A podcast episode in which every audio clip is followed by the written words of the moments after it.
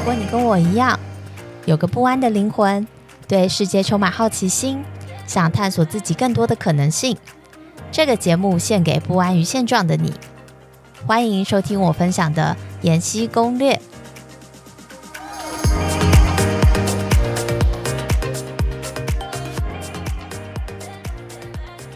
自己现在回头看，你会建议呃大家要年轻的时候出国，还是有累积的工作经验再出国呢？嗯，这是一个很有点大的问题。对，就是年轻的时候还是嗯、比较有经验。我觉得就是要回到刚刚讲说，你定义国际化对你的意义是什么？因为我觉得也包含就是刚才妍希你有讲到说，因为你刚刚讲到说去英国之后，比如说你要光是光是币别，可能就几十种，就花掉一整天的时间。你讲到这件事情，我就想到就是我觉得一个很重要的点就是，对于你而言，就是国际化。有没有想过说要到什么样程度？因为当我今天要去面对五十个国家的时候，我反而会觉得我我为什么要花那么多时间在只是币别计算，或者是去分析这些国家的制度不一样？那也许我其实并没有这么喜欢所谓的国际化等于就是全球这件事情。嗯、我可能当我的 exposure 可能是五到十个国家，我觉得哎就够了，因为有已经有很多元的文化，我已经觉得足够有趣，而我也不用花过多的时间在。管理几十个国家的一个状态，那我要讲这个，就是因为它，我觉得它是一个一个轴，就是去想说，那我认为国际化对我而言，它到什么样程度其实就够了。那我今今天如果今天是真的是全球性的时候，我是不是还能够很 enjoy 这个工作？如果是的话，那其实那可能很真的很适合你去一个国际平台，然后去面对从呃。欧美一直到亚洲这样的一个一个幅度，对，但对有些人来说，可能他在 regional 其实就够了。那有些人来说，我待在台湾，然后可以做一些国际转案就够了。所以我觉得这个是可以去去做不同尝试，然后再再去下一个帮自己下个决定。那所以回到刚刚说，年轻的时候去，还是我今天工作的几年去，我觉得就看国际化对你来说是什么。如果你觉得它是一个体验，那我觉得可以早点去，就是因为你一毕业如果就有机会，那个时候你还没有太多在台湾有太多的。一个所谓的负担吧，因为当你在一个地方生活很久，因为你毕业以后，你一定有很多的呃的的呃累积，不管你是跟家人可能有固定，比如每年都会相处的时间，你需要照顾家人，或者是你可能在台湾，然后可能买房子等等的，那你你都会有越来越多累积的一个经济的一个状态，你需要。去维护它，或者是你当你要转换到国外的时候，其实成本比较高。那相对，如果你你你想象的国际化是体验一个海外生活，那真的可以早点去，因为其实你只要如果只是体验，其实你去个一两年，体验之后你再重新定义这个国际化，等于来说是一个更长期的，还是它其实就是一个体验？你可以就是在如果觉得就是体验，那就够了。然后你想要回台湾，可以回台湾；你想要再去第二个国家，也可以去体验。对，那这是第一种，就是如果你把国际化当成是体验，那如果今天你想的是我想要建立一个在海外生活，包含你在当地真的建立自己的生活圈，然后在那边建立你的经济基础，然后未来你跟你家人生活的方式是大部分以电话视讯，然后一年可能见一两次，这个方式可能是你喜欢的，就是你可以想象一下你在国外长期这个生活对你来说是一个比较 long term 的一个状态，你想要 build up 你在。你的经济社经地位是在海外市场，那的确是你有工有一些专业经验之后去，其实当然就会是一个好的时间点。有时候我觉得要看就是国际化对你来说，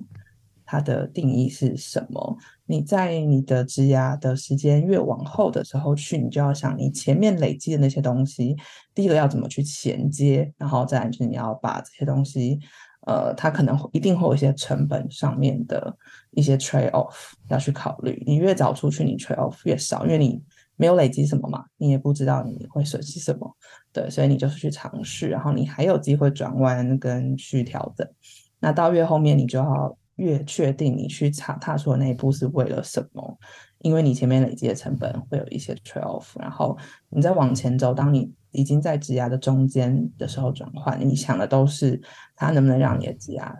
过做有更好的成长。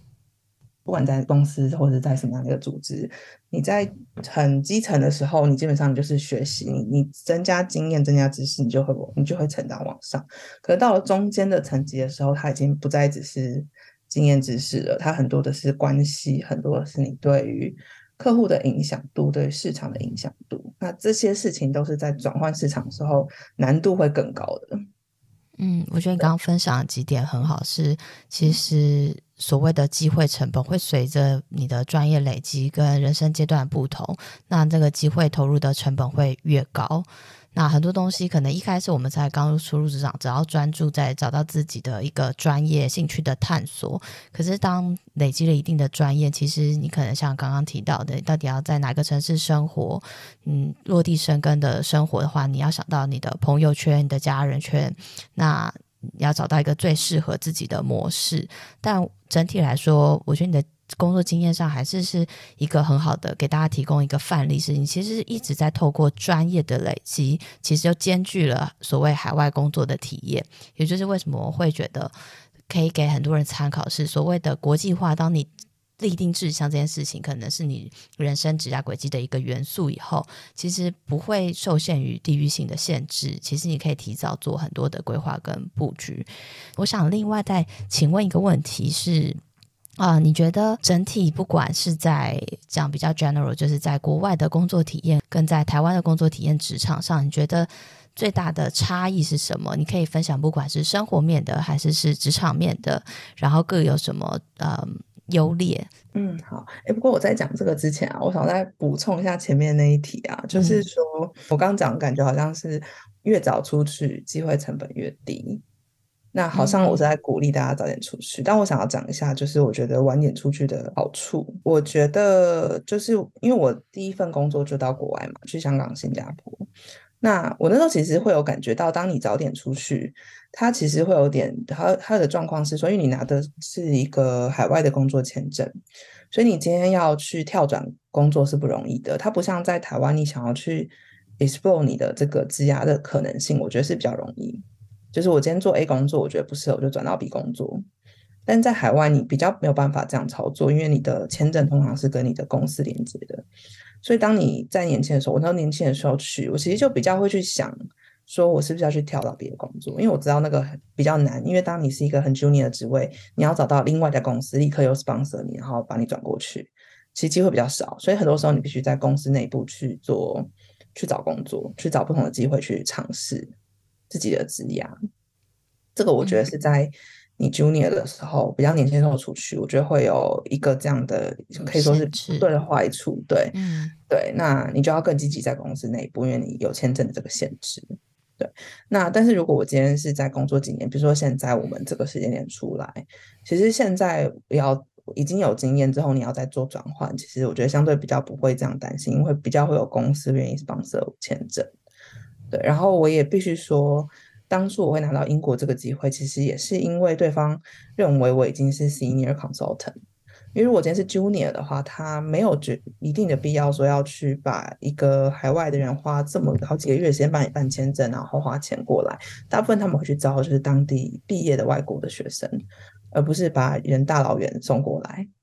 对，所以我觉得就是好几年经验的人，嗯、然后你已经到了一个中阶，其实可能很多国外的公司他们反而愿意就是花时间跟花钱帮你去做这个 relocation。那我有些朋友其实他们也是一毕业都没有出国，到了现在这个年龄就是三十出的时候，可能举家搬家，或者是就去国外，就是也是让公司 sponsor 所有的钱。那主要是也是因为对公司来说，把一个人才培养到可能主管阶级以上，其实是相对。更难的事情，对，那他们反而会愿意去考虑海外的人才，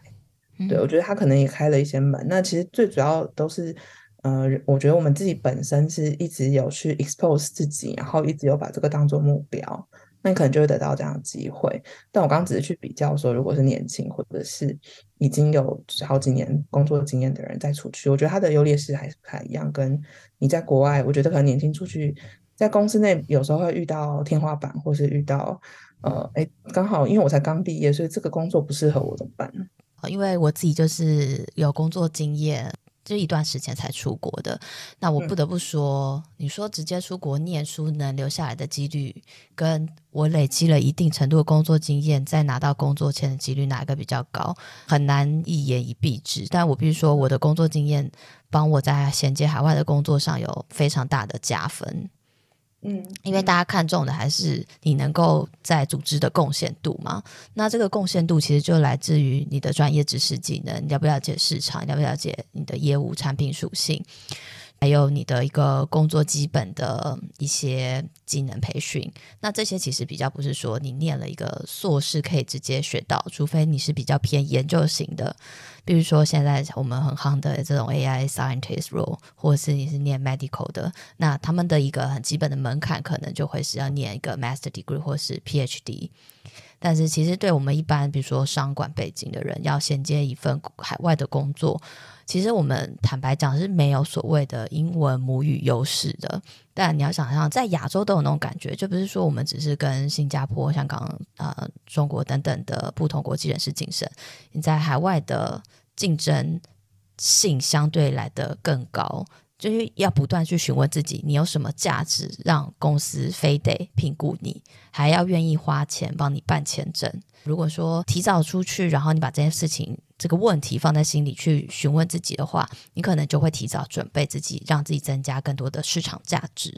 那那是因为我在台湾已经工作了很长一段时间，然后我累积了一些专业，所以我在衔接工作的时候，even 英文不是我的母语，我觉得还是对雇主来说是有一个所谓的我刚刚提的价值。所以我觉得这是一个嗯很好的补充。回到我们刚刚的一个问题，就是对啊，因为我们比较特别是在同一间公司，然后在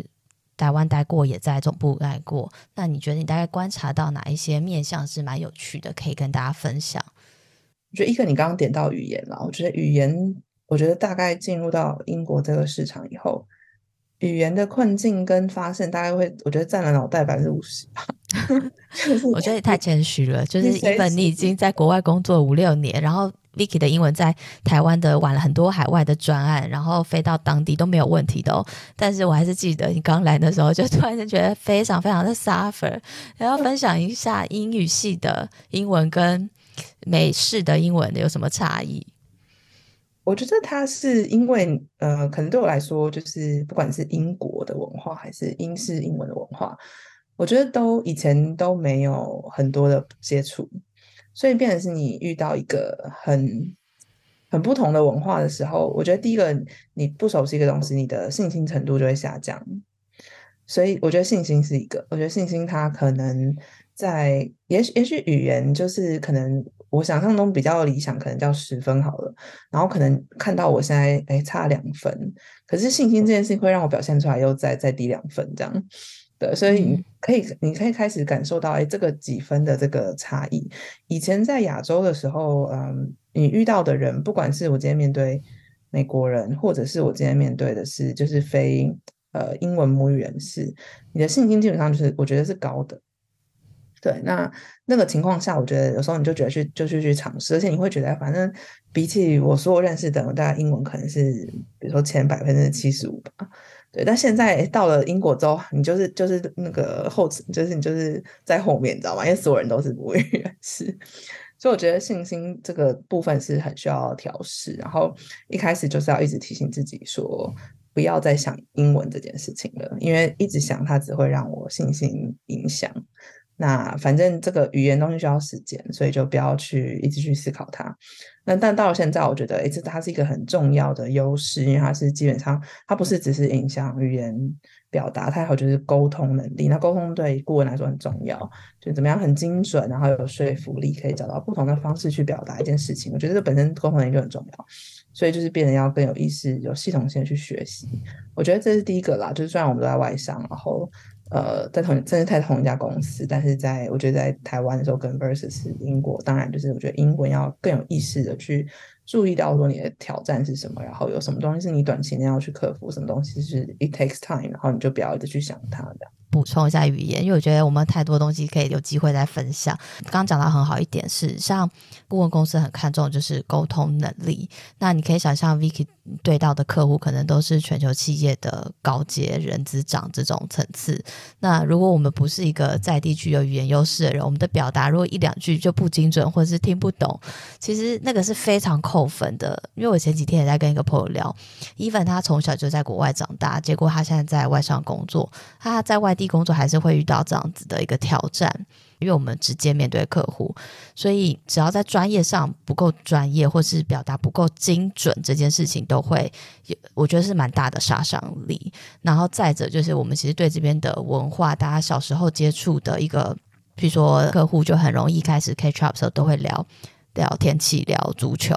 聊啊、这个周末有什么样节庆。聊宗教等等，我全部都不了解，所以我觉得一开始的冲击真的会非常大。对，我觉得这，我觉得会回想到自己第一次就是出国的时候去参加那种国际会议，然后你大部分都之后就只能听，然后听别人聊天，然后现在是觉得随时随地就是都会发生这样的事情。但我觉得就是一开始要接受，要一直想到说，哎，是我自己 take 了这个挑战，就是。没有人去求一个台湾人跑到英国去工作的吧？是我们自己身为台湾人，然后想找跑到一个人家全部讲英文的地方，所以我们遇到这样的状况是很正常的。而且其实别人也不会想象我们现在的感受会是什么，所以我觉得是可能就是要先接受，就是大部分时候是讲没有错，你不要太苛责自己，然后有有没有办法去。先去理清说，那好，如果我现在是讲，那我可能可以先克服什么？我可能先去增加自己的词汇量，或者是我尽量去每一次至少可能我听听不懂，但是在别人英国人写的信，我总要都看懂吧？里面的字我我不会，我要去加强等等的，嗯，对啊，所以就我觉得只能去尽量去正面的去面对这件事情，然后不断提醒自己说是自己选择的。对，我觉得没有这么悲观了。就是说，因为你整个人的心态是，我觉得你的啊、呃、人设上 resilience 这这件事情很强，就是你在面对所有的挑战冲击上，你的韧性。很强，然后你也很清楚知道说什么东西可以很结构性的去分析，要计划是什么，不用计划是什么。就是说，我觉得整体一定英文一定在一个基础上可以沟通，但是可能要更有意识的去提醒自己，结构性的去学习。嗯，我觉得到现在都还蛮辛苦的，就是说所谓的英式的俚语，就是他们怎么用字，他们怎么沟通。我觉得很好的是，至少我们在组织内可能都会听到说自己有不断在往成长这条路前进。所以我另外想分享是我自己在组织文化的面向上，我觉得很大的差异是，呃，在这边文化真的。像可能我的直，我也觉得自己很幸运，就是我的直属主管或者是我的同才，就是对我的包容度很高。我觉得不只是对我，他们对整个小环境，就是我们的团队氛围很好。一开始很有趣，或者 even 聊天的时候也会想办法让我理解说，哦，他们平常会看什么足球，或者是周末 weekend 会去哪里玩，甚至会担心到我的文化适应性的问题，就是每个礼拜我们的 one on one。我老板都会问我说：“我这个礼拜开心吗？过得好不好？然后有没有周末去哪玩？”他反而就是不会花太多时间去理解说我的专业能力有没有增进。一般我跟客户的互动上，客户也会很关心，会主动问我。可是这跟我们在台湾分公司是一个比较偏营运单位的，那其实我们的压力强度也不见得说总部跟分公司有太大差异，主要是看你做专案的复杂性。可是，在台湾的那个职场文化是比较专注在专业上，或是我觉得那个时间排程的压力也比较强，然后客户跟内部对。一个员工的期待值也比较高，就像如果我今天放假，我可能还是会回应客户，我自己自主性的就会想回应，因为我觉得这是我的责任，我管这个案子，我要把它管得好，然后也会有很多需求，在半夜十二点的时候，可能还是会会会会有信金或信箱，就是这件事情后来就培养成一个，我觉得习惯了。可是我必须说，这种外商公司好像比较没有这种习惯，就是他们放假就是认真的放假。就会消失两个礼拜。就是如果你真的今天客户有什么很紧急的事情问你，然后比如说我设了 auto reply，但是我回信了，我客户还是说他们很不好意思打扰到我了，然后就是祝我放假休息愉快。那这件事情再怎么 urgent，他都还会尊重我个人的时间。所以这也是普遍我听到很多人在分享所谓的呃 work life balance 的具体展现，就是有这种弹性跟尊重。那我不晓得你这边的体验是什么，要不要跟大家分享一下？Work-life balance，我觉得这绝对啦，就是我觉得这个词好像就是大家已经非常的，就好像变成一个在你在选工作的时候一定会看的一个面向。那如果要比，就是台湾跟英国，我先说，就是英国的工作量也非常非常高，就是我觉得工作量跟压力一点都不亚于我们在台湾的时候，就同样我们一样工作都送给顾问，因为大家知道顾问业本身就相对压力跟工时比较高。那在跨市场上我觉得就是没有太大的差别。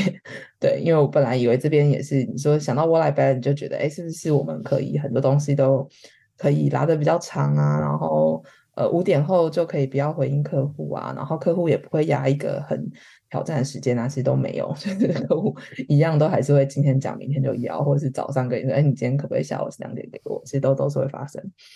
我觉得那不一样是说，呃，你在工作的对象，不管是同事或是客户，我们之间的关系是比较平等的，在呃欧洲这边比较平等的意思是说，今天我问你说你两点可以吗？我是真的问你两点可以吗？如果我真你既然问我了，我真的不行，我就告诉你说不好意思，不行，可以明天吗？对，那在这边你会知道是你可以提出这样不同的选择跟回应的。那大部分时候你只要是合理，然后也你只要展现说我去了解你为什么这个东西紧急，我有没有可能去重新排序我的工作？如果真的不行，我也得让你知道，因为就是没有办法，这样大家都已经很满了。那对方也就是要体谅，跟他必须去调整他的。优先顺序，就不管是内部的同事或是客户，基本上都是这个原则。那在亚洲的话，就会有个文化，是我进来问你是，只是礼貌性的问你，就是我如果问你两点，就是真的很急，你必须要帮我这样子。尤其如果今天是从上而下，或是从客户对我们。提供服务的这一方的时候，其实他都有一个 position power 在。那我们就习惯，就是我大部分都很直觉就觉得要讲 yes，对，然后就压自己的时间，就是很多时候就先牺牲自己。对，那在欧洲，我觉得他们比较不推崇先牺牲自己这一件事情。对，会回到说这件事情合不合理，那是不是一个最有效的方式？但你也不用想说你每次都被拒绝，他们怎么好像每次要什么东西都紧急都要不到，其实也不会。你就是你就是你，变是你要讲得很清楚，为什么我这件事比较紧急，不是因为我是客户，不是因为我是老板，而是因为这件事情本身它的事态就是比较紧急，那我们必须要。优先处理它，对事不对人，不看关系，而是看事情。刚刚讲很好，是对事不对人，整个组织的结构是比较 flat 的，它不是很 hierarchical 去想说，哦，我要一层层汇报，我要去推敲那个主管心里到底在想什么，他现在说的要到底是要还是不要，就是你可以很直接的，就是说 yes or no。然后我刚刚讲，其实我想要拆解比较细致的去想两边，因为国家不一样，然后因为组织的定位不一样，职场环境好了，这叫做组织文化，就是公司整个氛围，不管是跟呃主管的互动，还是同侪的互动，你觉得这一部分有东方西方的差异？我觉得就是都有，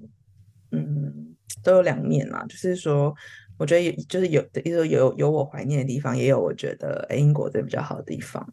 那我觉得先讲，我觉得比较怀念的部分是，我觉得在在台湾，我不敢怎么讲整个亚洲，就讲台湾。我发现亚洲内部的职场文化也差异很大。嗯，那台湾本身的话，就是我觉得台湾比较会跟同事变朋友，就是他的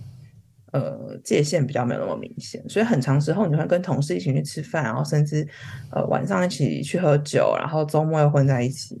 等等的，像我们以前会一起去旅行啊什么的，嗯、对，就是好像把同事变朋友，其实是蛮 OK 的，嗯，对。当然我知道在台湾也很多人会讨论说，什么同事是当朋友吗？主管是当朋友吗？当然都有两面，但我觉得相对上，我觉得比例上变朋友的比例比就是在英国看到高很多，嗯。那这个这件事情是我觉得怀念的啦。你可以想象它的体验差别就在于说，你一进办公室，然后会不会有人那边吆喝就是珍珠奶茶，然后一起团购啊，干嘛的？这这基本上都是在欧洲不会发生的事情。那在亚洲，大家就是很愿意什么就是一起，然后我今天要做什么事情，我就问问大家要不要一起这样子。对，然后你会觉得你很容易有个归属感。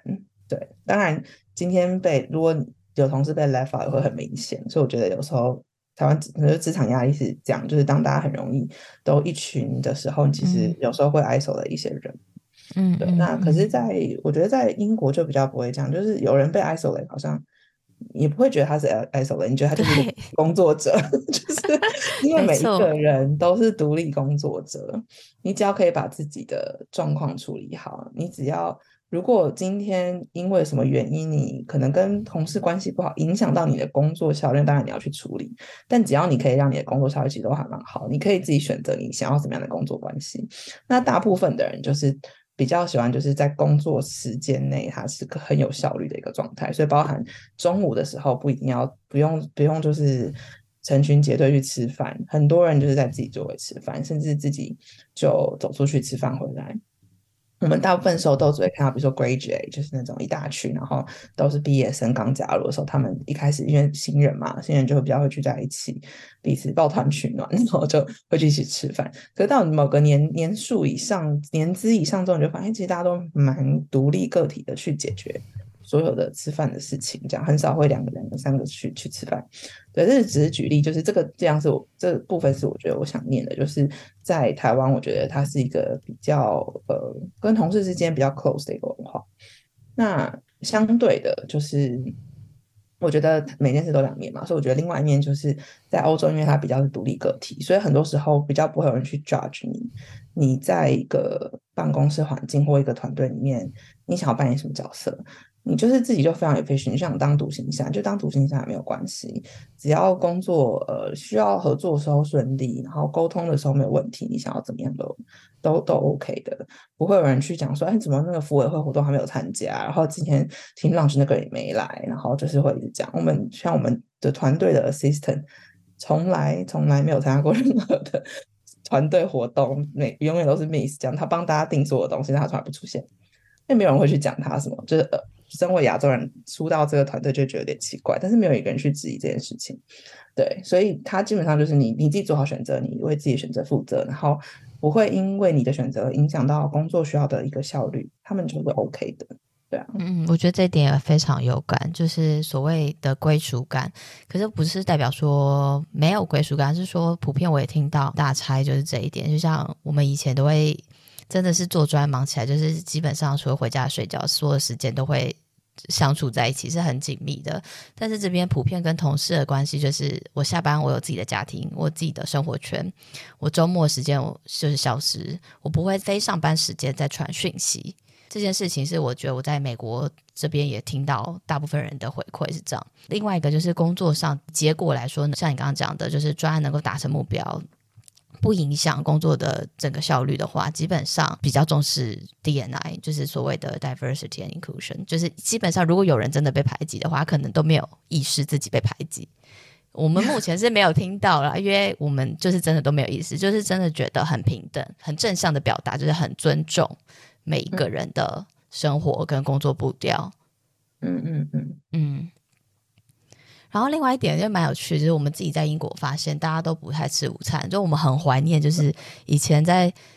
呃，台北的上班文化，大家就是团购是一点嘛，就是各式各样很创新的点心，我们都会在办公室，就是都会有人主动去你需要订这些东西。说员工旅行也是，或者是专案结束就会一起吃个大餐。可是在这边就是目前都没有感受到这些事情，even 大家就是没有吃饭的习惯。习惯。然后我自己也会挣扎说，因为可是既然我今天是一个外国人。我也没有必要完全 follow 他们的方式，就是我也有尝试在我的专案团队，就是 专案完之后吃大餐，我，他们还是很开心的。他们只是没有习惯，但他们不见得不会喜喜欢。对就我们应该也要你以你选的全球的一个 program 是 Bubble Tea Day，就是连同事都不知道什么是 Bubble Tea，或者是对于像那种我们出国回来，一般就是已经很习惯会带各国的点心跟大家分享，这边也没有，对啊，就是很不一样的体验啊。对，所以有很多时候我们会挣扎说要不要要不要做这件事，因为怕没有人在做这件事情。对，花很突兀，可是好像又回到了一个亚洲思维，就是好像对，别人不做又怎么样？我想做是做。对，我觉得现在我们就是慢慢在那个 transition 的过程，是就是以前会觉得哈会不会很突兀，现在就觉得我就是要做自己啊，觉得也会带来很多你说 bubble tea 这样子的分享。好，那我觉得另外讲回职场的文化面，觉得直属主管这点是蛮多可以分享的。呃，主管跟员工之间互相的那个期待、角色的期待，我觉得会有点不一样。就是，嗯、我觉得他们都会想要发展人，他们都会很希望，就是他们的人是可以表现得越来越好。对，但是，呃，在亚洲比较像是主管他会期待你表现很好，所以他的的确他会主动可能帮你争取一些好的工作机会，然后甚至可能会。呃，一直提醒你说，我们今年我们要做什么什么什么事情，然后或者是你需要你等一下那个开会的时候一定要主动发言或什么的，我觉得就很很很像是那种就是 parenting 的方式，就是爸妈从小跟我们讲说，你一定要怎样好好念书，然后要考上什么学校啊什么，就我觉得就很很蛮明确的一些，所以他相对我觉得主管也会对你应该现在进什么样的机会，拿到什么样的工作，他们也会很主动的把这个责任背在自己身上。对，那可是在，呃，我觉得在欧洲这边，我目前感受，因为也没有经历过非常多的主管嘛，但目前的感受是，他们会尽量把这个 ownership 放回你自己身上。他们比较像 mentor，嗯、比较不会像我们传统想象的 manager，就是在 manage 我的工作。他们比较像是 mentor，确保说现在开不开心啊，然后你的状态怎么样？你觉得你现在有没有就是 above the water，就是对很多事情都有所掌控。嗯、他们比较担心的是你会不会被 burn out，或者是工作量太高，嗯、或者是你现在需要帮助，但你不知道去哪里找。嗯，是 make sure 你的状态是好的，是一个。那从那边就是，如果有什么问题，那他会给你建议。如果需要他伸手的时候，他他也会，他也是会说，你要不要把这个东西直接给我帮你做，或者是说，哦，我去跟就是其他 senior 的主管去沟通这件事情，他也会。但是我觉得比例上比较少，会是说他帮你找工作，帮你直接把你拉进他的专案工作，嗯，或直接帮你找个机会。我觉得很少是会，嗯，直接。去干涉你的工作的内容，比较是大方向的 alignment，然后但是你很多时候你自己要 take action。嗯，我觉得这个人对自己工作专业上的期待跟自主性要很高，就是你要主动去规划安排，然后组织也没有什么限制，就是你随时都可以比较 speak up，你也可以去跟更 senior 跟跨不同团队专业的主管去排 one on one。我觉得你讲的话就很像 mentor 的角色，就是我自己在组织的资源上，我就有 body、有 coach、有 mentor，然后我也可以跨单位去找所有的主管，询问每个专业，去问各种可能性。就是这边真的是要更成熟、更自主去管理自己的职涯，等于我的 one on one 就比较像你刚刚讲的，就是确定我的状态是好的，或者是有什么东西是他可以协助的。对。那你自己回头来看，毕竟你的工作经验超过十年，我觉得是一个 milestone。然后你跨了一些国家，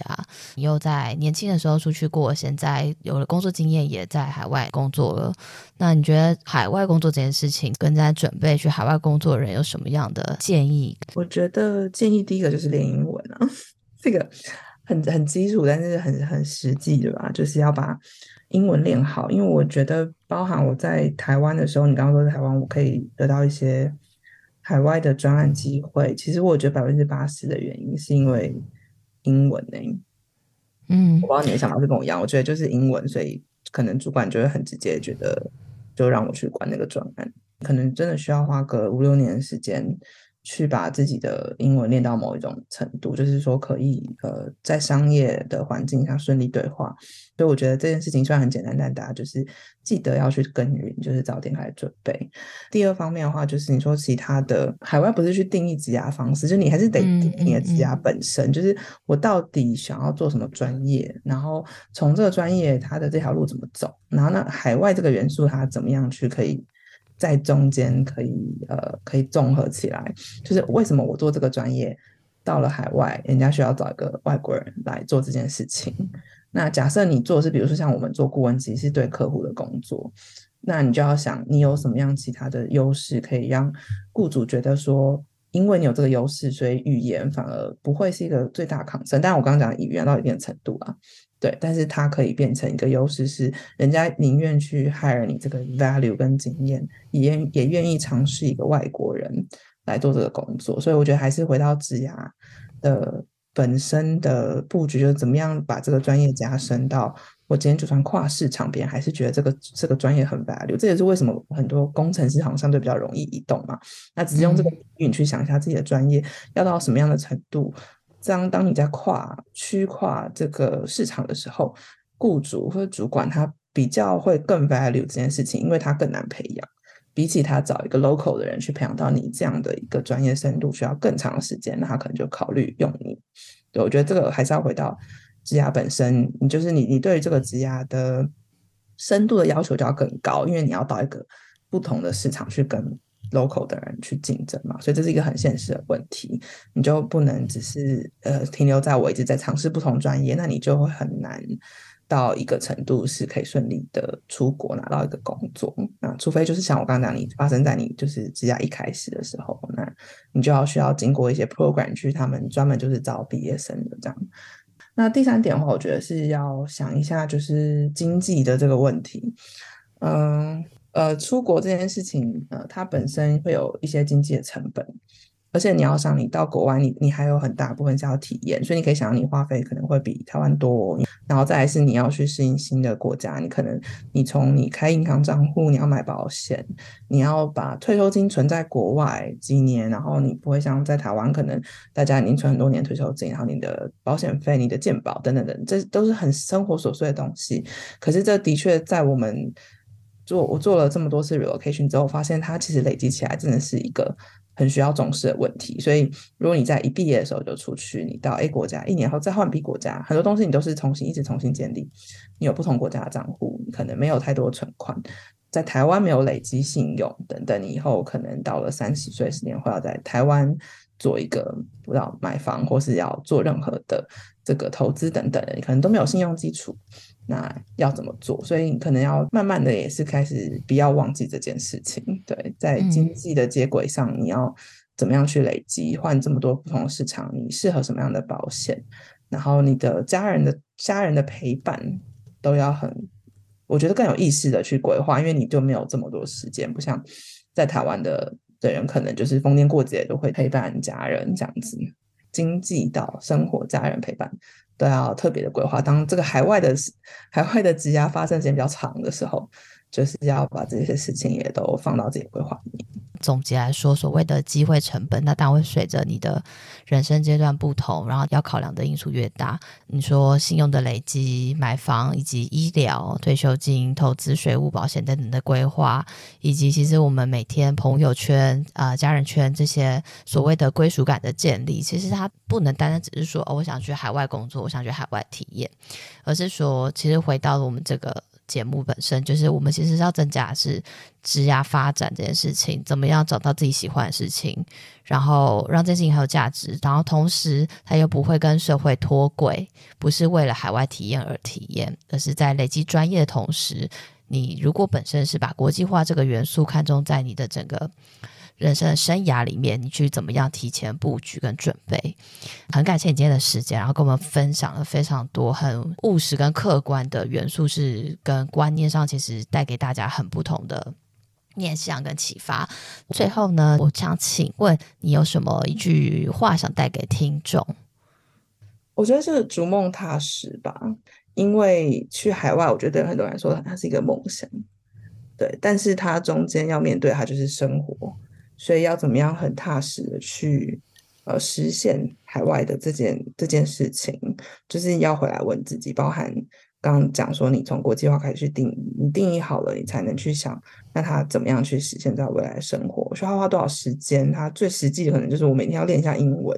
所以我觉得就是要把这个梦就是踩得更踏实一点。那当其实想不清楚也没有关系，你可以先用一个比较。简易的方式就是说在，在在台湾，那我怎么样让自己接触更多海外的职场的一些机会？嗯、就我们刚刚谈到的，可以从小的可以开始。那我觉得这也是一个比较踏实的一个方式，这样。嗯，我觉得分享好沉重，